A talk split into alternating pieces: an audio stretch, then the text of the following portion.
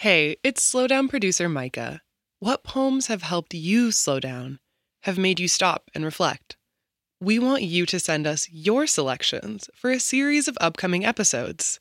Head to slowdownshow.org slash community to submit, or go to our Instagram at slowdownshow to find out more.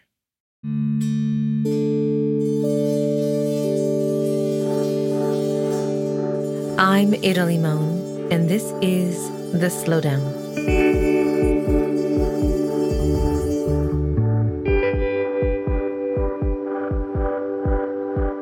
One of the things I love about art is how we bring ourselves to whatever it is we are experiencing. Whether we want to or not, we see ourselves in the film, the poem, the painting, the song. Art is like this room we walk in, and it's not a mirror exactly. But if we're finally quiet enough, we can see ourselves reflected fully. And so we move from room to room and confront ourselves again and again. Growing up with a mother who was an artist was always interesting because if I saw something in her work when she was standing there, sometimes she would say, Well, not really. It was funny to have the artist there to actually disagree with you and put you straight about her intention. But sometimes I was spot on. Once, when we were driving from San Francisco to Sonoma, I was on Highway 121, and right across from Ramsgate Winery, I saw a tree that sort of stuck out to the side of a soft golden hill and said, Oh my God, Mom, that's your tree. That's your painting and it delighted her to know that I had seen it and could point it out among the hundreds of trees that flecked the landscape in the valley.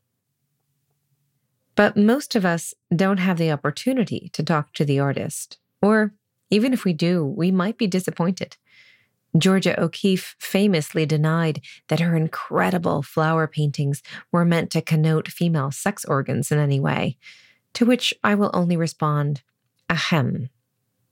And then, of course, there's the paintings that can be interpreted many different ways. Once, right after my stepmother died, I went to Amsterdam with my friend Jen, and everything I saw in Vincent van Gogh's paintings were things that were absent, things that were missing, a loneliness, a grief. Because when we walk into a room of paintings, we often find, to our confusion, ourselves. It's part of the magic of visual art, the way we can all see one thing and watch as it metamorphosizes into the thoughts in our mind. Poems can be like that too. The reader brings her whole world to the page, and because of that, the poem changes and becomes something new altogether.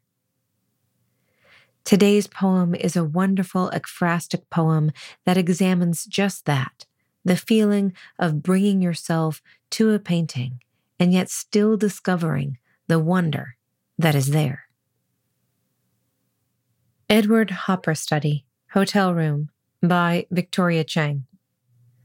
While the man is away telling his wife about the red corseted woman, the woman waits on the queen sized bed. You'd expect her quiet in the fist of a copper statue half her face a shade of golden meringue, the other half the dark of cattails. Her mouth even, too straight, as if she doubted her made decision, the way women do. In her hands, a yellow letter creased like her hunched back, her dress limp on a green chair.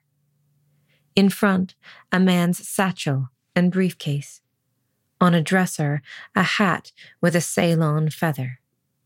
That is all the artist left us with, knowing we would turn the woman's stone into ours, a thirst for the self in everything, even in the sweet chinks of Mandarin.